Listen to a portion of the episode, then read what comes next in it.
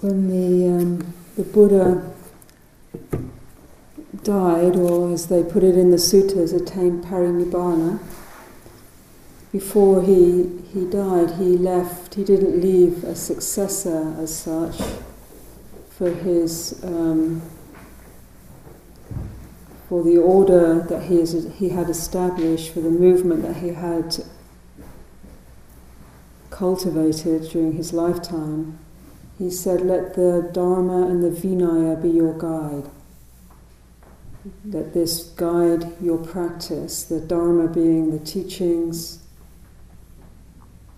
and the Vinaya is translated as the, the um, code of discipline, of observances that are undertaken by monastics but also undertaken by lay practitioners.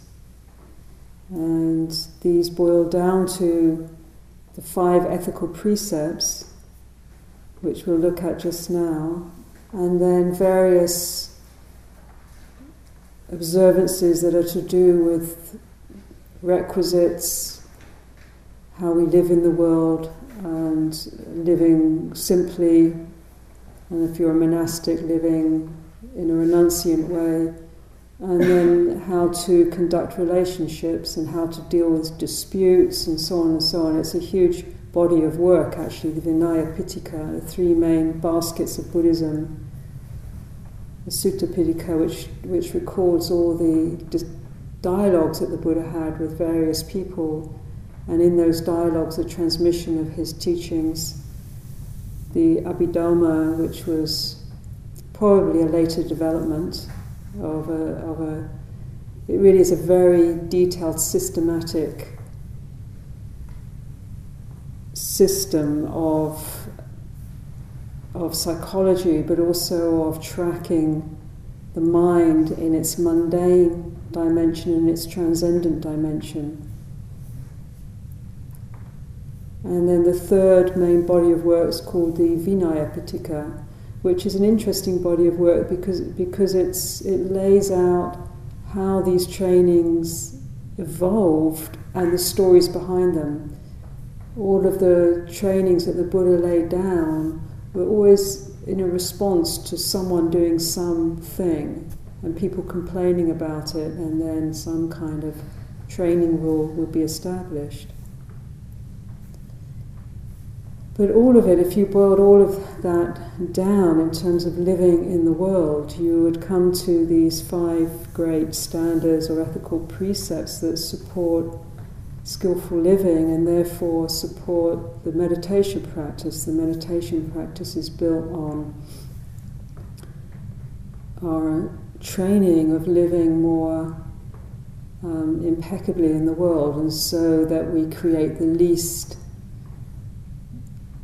um, unwholesome effect around us, which helps to maintain not only social cohesion, but also internal psychological cohesion, which is necessary, really, or helpful and supportive for the cultivation of this, this inner work of, of samatha and samadhi and insight. What's interesting about the way these precepts are, are framed is that they, each of them has in the original text, like the first precept, Panadipata Verakmani Sikkhapadang Samadhiyami, which means I undertake the training to refrain from intentionally taking life, the word Sikkhapadang means to train. So it has the in, embedded in the idea rather than some fixed right and wrong, there'll be a spectrum of training in regard to each of these guidelines. For example, some of the ajahns in rural Thailand talk about trying to encourage local people to start using that precept to the level of not trying to kill each other. You know, not to, or and then in the monasteries to really respect all life and not even take the life of a mosquito, to strain the water and so on. So there's a whole gradation of application and, and engagement with each of the precepts as we start to contemplate them. But what each of them do, the territories that they work with, highlight sort of like zones that we're moving into where it's sort of like saying, be careful here. These territories are territories, if we act unconsciously, they create, they tend to be around intentions and actions that will create the most difficulty for us and others. So they're like sort of like red lights that go boo boo boo boo. okay, this is an area that to be more mindful around. So this panadipata manisikapadan samadhiyami pana connected with the word prana means breathing, all breathing things, all sentient things. To undertake the training, to train ourselves from intentionally taking life, from intentionally harming. Um, so obviously, if one steps on a bug and one doesn't know it, that's very differently different mind moment or different intentionality than than killing or taking the life. So it's it's a very I mean, if everyone just kept this precept, we'd live in a very different world. But it's about saying, you know, like in Thich Nhat looks at this also in a way of um, how not to hold harmful thoughts and project onto ourselves in harmful ways, so that even sometimes the way that we hold ourselves can be quite violent. So it's this very subtle training of mind to purify the intentions and the projections of the mind that are connected with, with violence to the expression of that mind in action. And that might then, we might begin to think about when we start to consider this precept how we live in the world and what the consequences are of what we eat and what we wear and what we buy and what we subscribe to and what companies we engage and what corporations are doing. And so it's a, it's, these are very big territories as we start to think of this guideline. How can I honour this and work within the capacity that I can do as a training, knowing that there's going to be lots of grey areas that we'll have to negotiate and then make decisions around. You know, do you put flea powder on your dog, or do you, these these things? But you know, the, the, you know, you know what I all I can say to that is if whatever decision one makes about any engagement where there might be some question of question of to the, align, alignment with this precept is to stay as aware as possible so we really feel the consequences of what we're doing and let that be the guide because underpinning these precepts is the, is the attunement to our inner wisdom and our inner conscience. In Buddhism, they call the conscience hiri and ottappa, which are faculties which help, they're called guardians. They guard the mind, they guard the world. They're faculties of sensitivity that can feel when there's been wrongdoing. It's different than guilt, which is a negative mind state in Buddhism and actually ultimately not that conducive.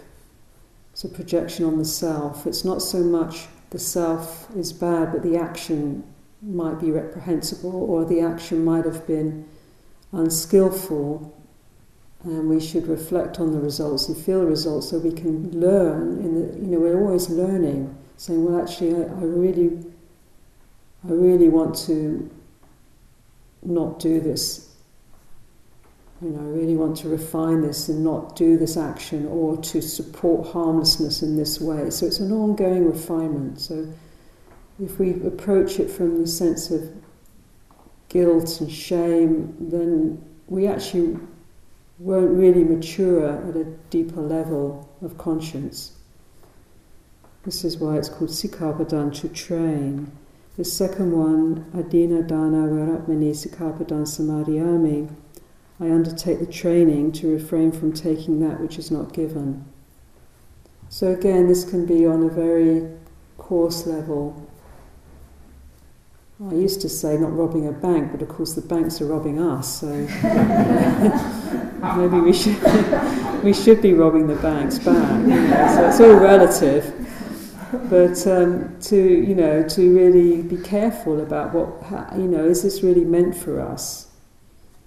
And uh, in a monastery, it would get very refined. You know, is, can I take this pen? Does it belong to someone? And we assume things also in relationships, in the world that you know we, that we are owed things from others emotionally, or you know, but we can't assume anything. We we have to we have to check: is this something that's really offered? Is this something that I can take? Is this something I can use? Is this or am I infringing on someone else's property, someone else's sense of territory? You know, so am I acknowledging if I am using? You know, so this is again a refinement from a very inner, subtle sort of reflection to just being careful about, you know, being as impeccable as we can, so that we don't bring upon ourselves some sort of um, accusations or lack. You know, what happens when we start to grow in this precept is that it increases trust. The positive side is that we create a field of trust around us. You can imagine if if people were stealing from each other here in this retreat, you know, we would have to be. You know, it would be hard to do this work. We'd be very paranoid. So that trust is very precious, and you you know we assume a lot of trust.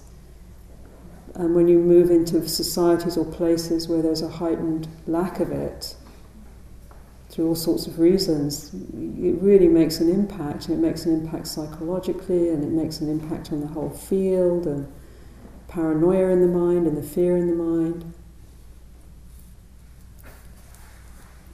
The third precept, kamesu michacharawaramatmani sikapadan samadhyami. Kama, kamesu, is really about using the senses, but it also involves sexuality, senses and sexuality, to use these very powerful senses and the sexual energies in ways that are not generating harm. And this is usually the reflection that's usually coupled with this precept is to to refrain from um, moving in on an already betrothed or agreed relationship. You know, so that one's very respectful around relationships where people are already committed to each other, not endangering those, which is can really happen for all of us when the, the passions are very heightened. Not exploiting or abusing vulnerable people or minors. So this is, uh, you know, being very careful that engagement into in intimacy is consensual, and with you know this is also sometimes refined into how we use the senses, um, so that we don't become jaded. And again, Thich Nhat Hanh's kind of interesting to read about how he refines these precepts in a very beautiful way.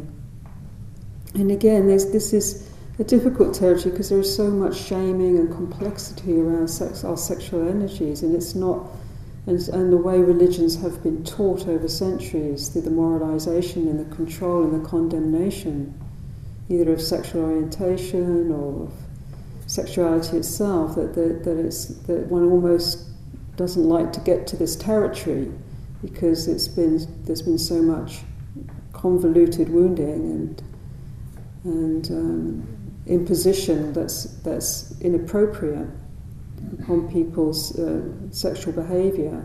But I think the guideline is actually very helpful when we understand that what it's about is actually responsibility and uh, marrying our sexuality with with this responsibility and consensus and care and not exploiting.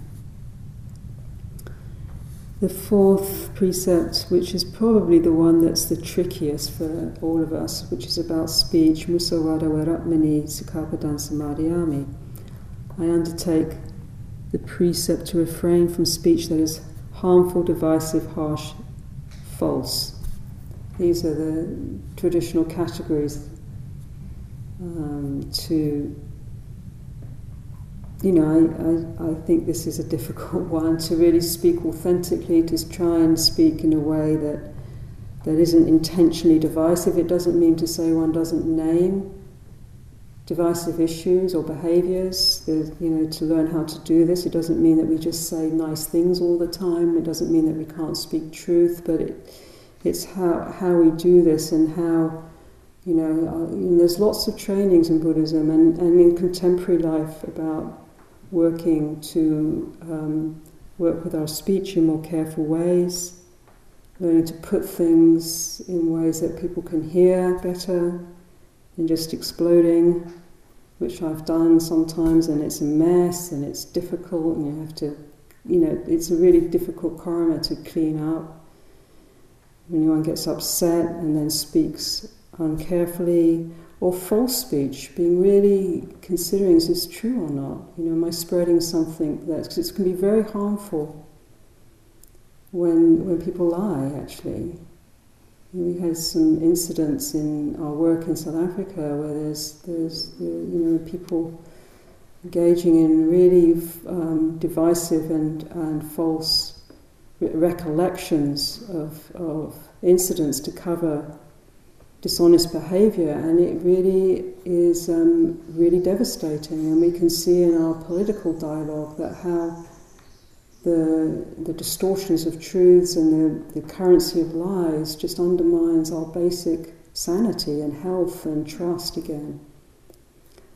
So it's, it's very powerful, this faculty of speech, and how we can learn to use it, and, and how sometimes not to speak we don't think we can really, you know, sometimes silence can be a power too. If, uh, if it's a situation that's hard to really speak into for various reasons. So this is a, you know, this is a training. You know, we're bound to err, we're bound to, but we're to keep reflecting, reflecting on the results, reflecting on how it feels in our communications, and that will be our guide. And the last one, Sura Miraya Majpamadhatana Vairapmani Sikapadan Samadhiyami. I undertake the train to refrain from intoxications which lead to carelessness. And this one's about really respecting the instrument of our consciousness. That, that we're working with our ordinary consciousness in this awakening process, whatever it's like, dull or difficult, and then how we then use all manner of intoxicants to distort our consciousness or perk us up or shift our, you know, into again a whole range of levels from addictive, really strong addictive tendencies that are quite harmful or very harmful and destructive to ourselves and others, to, you know, just maybe knocking back too many cups of coffee in the day and making ourselves a bit crazy and manic, you know, or just being stuck to the TV screen or. You know, it's just all of these, uh, these, this whole range of, of, of, you know, we're going, we're going to feel our addictive tendencies that because we, we're a little crazy until we're awakened. So, and they're going to, there's going to be this wanting to absorb, to alleviate our suffering and our difficulty and our stress in our addictive ways. You know, that's going to happen. And so it needs a lot of compassion, but it also sometimes needs a firmness. Like for some people, if they if they have strong addictive tendencies, sometimes it's just to say no. Just you know, in some realms, just to say no. And, uh, as a training, just no, not, not going to do this behaviour anymore, and to steer clear and to make a vow uh, not because you're trying to be really goody goody two shoes, but because you know your mind and know your weak spots. You know, in other ones, one can explore what is the result of this when this behaviour, and what does it feel like. And, and I, I believe the more we really feel into the results when we're off balance, and, and we don't just deny that, that will inform us and help us bring us into balance you know, whether it's around our habits to do with eating or alcohol or distraction or I don't know, all the different 10,000 ways that as a culture also helps us stay um, addicted and unconscious and um, disconnected. So, you know, again, a whole range to explore wherever we happen to find ourselves and to undertake this as a training little by little to to gather ourselves into our, our original health and our original balance. So these refuges and precepts, these are the what the Buddha left.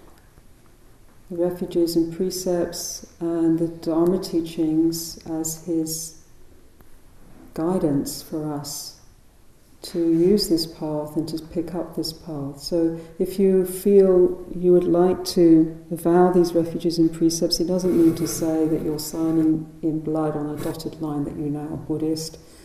You know, doesn't it just it's you, you you can just you this is one of the wisdom traditions we can use this as a way to support our awakening. It's a very skillful template. So I'll, I'll um, go through each of the refuges, each of the precepts, and if you'd like to feel you'd like to align around them, and this is something as a practice, you can take these sheets home. You can do this every week. You know, one would do it on the full moon nights, half moon nights, or you can do it every day if you like. Just read through the precepts, you know, just to remind yourself. It's not that one does it once and that's it. It's a constant reflecting and remembering and returning to this framework.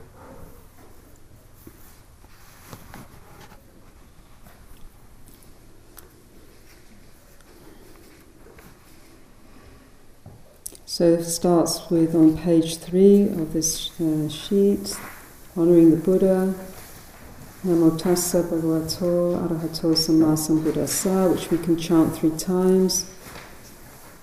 Then we can chant each of the refuges three times. Buddhang Saranangachami. I go to the Buddha, this inner wakefulness, the examples of the Buddhas and the awakened ones for refuge.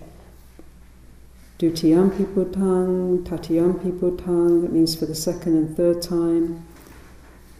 Dhammang Saranangachami, I go to Gachami is always present tense, so it's not about it's aligning here and now. I go to the, the Dharma teachings which support awakening, to reflecting more fully on our experience here and now, and Sangham Saranangachami.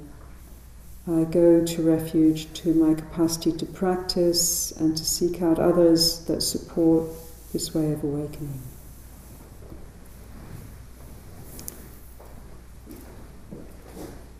So if you if you'd like to do this together, then please feel join in. If you don't feel comfortable, I want to really respect that, and you respect that, and you can just listen and you can think about the themes of the precepts and in any way that feels suitable and applicable for you.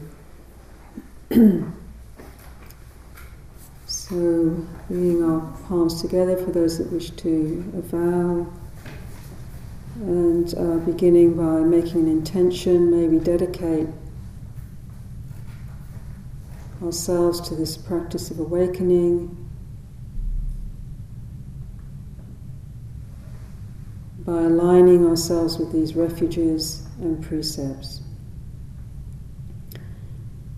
Namo tassa bhagavato samma sambuddhassa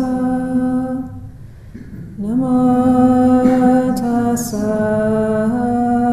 bhagavato arahato samma sambuddhassa namo tassa bhagavato arahato samma sambuddhassa Buddha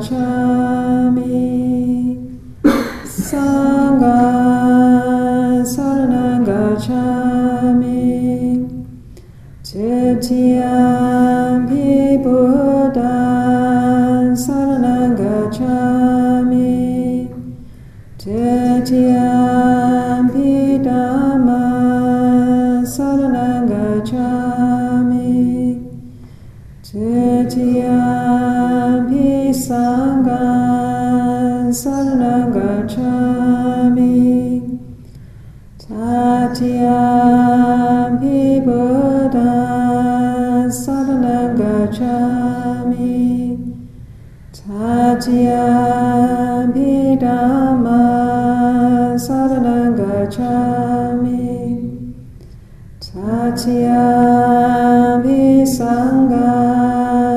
saranam gacchami And then with the precepts, I'll chant it in Pali and then chant it again in Pali if you wish to join in, and then we can say each precept in English.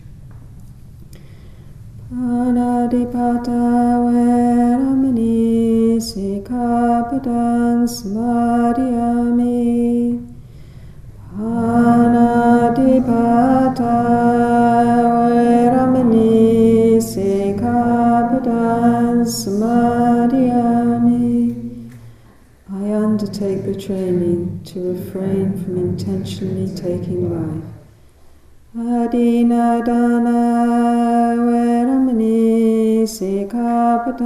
samadhyami Adina dana veramani sikapadang samadhyami I undertake the training to refrain from taking that which is not given. Kame jajara veramani samadhyami Kame seme jajara veramani sikapadang samadhyami I undertake the training to refrain from misuse of sexuality and the senses. Masawada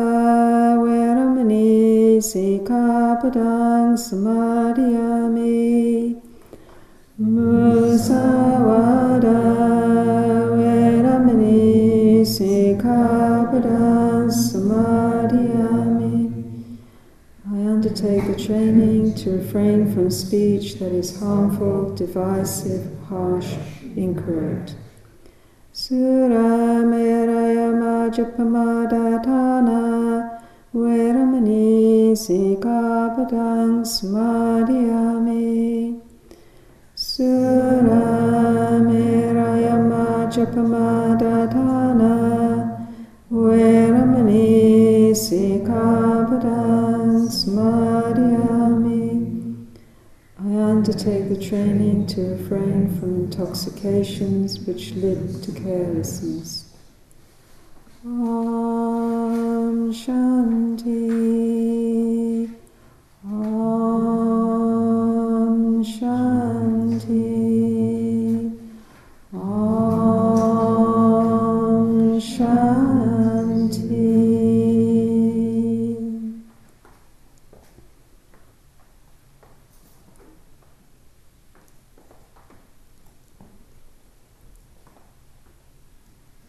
Taking these precepts as a guide for our path, as a support for our awakening,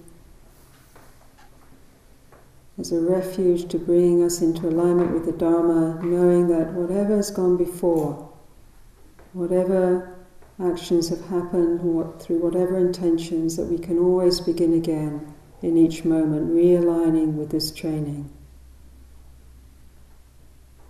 And as we do so, applying these moments of path activity through these precepts and refuges, surely the fruits will come about that will bring increase in happiness and well being.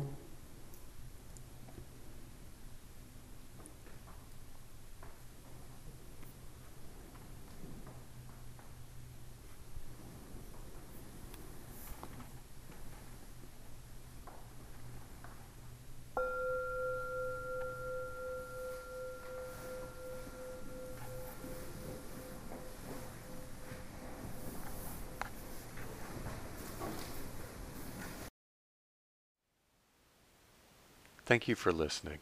To learn how you can support the teachers and Dharma Seed, please visit dharmaseed.org slash donate.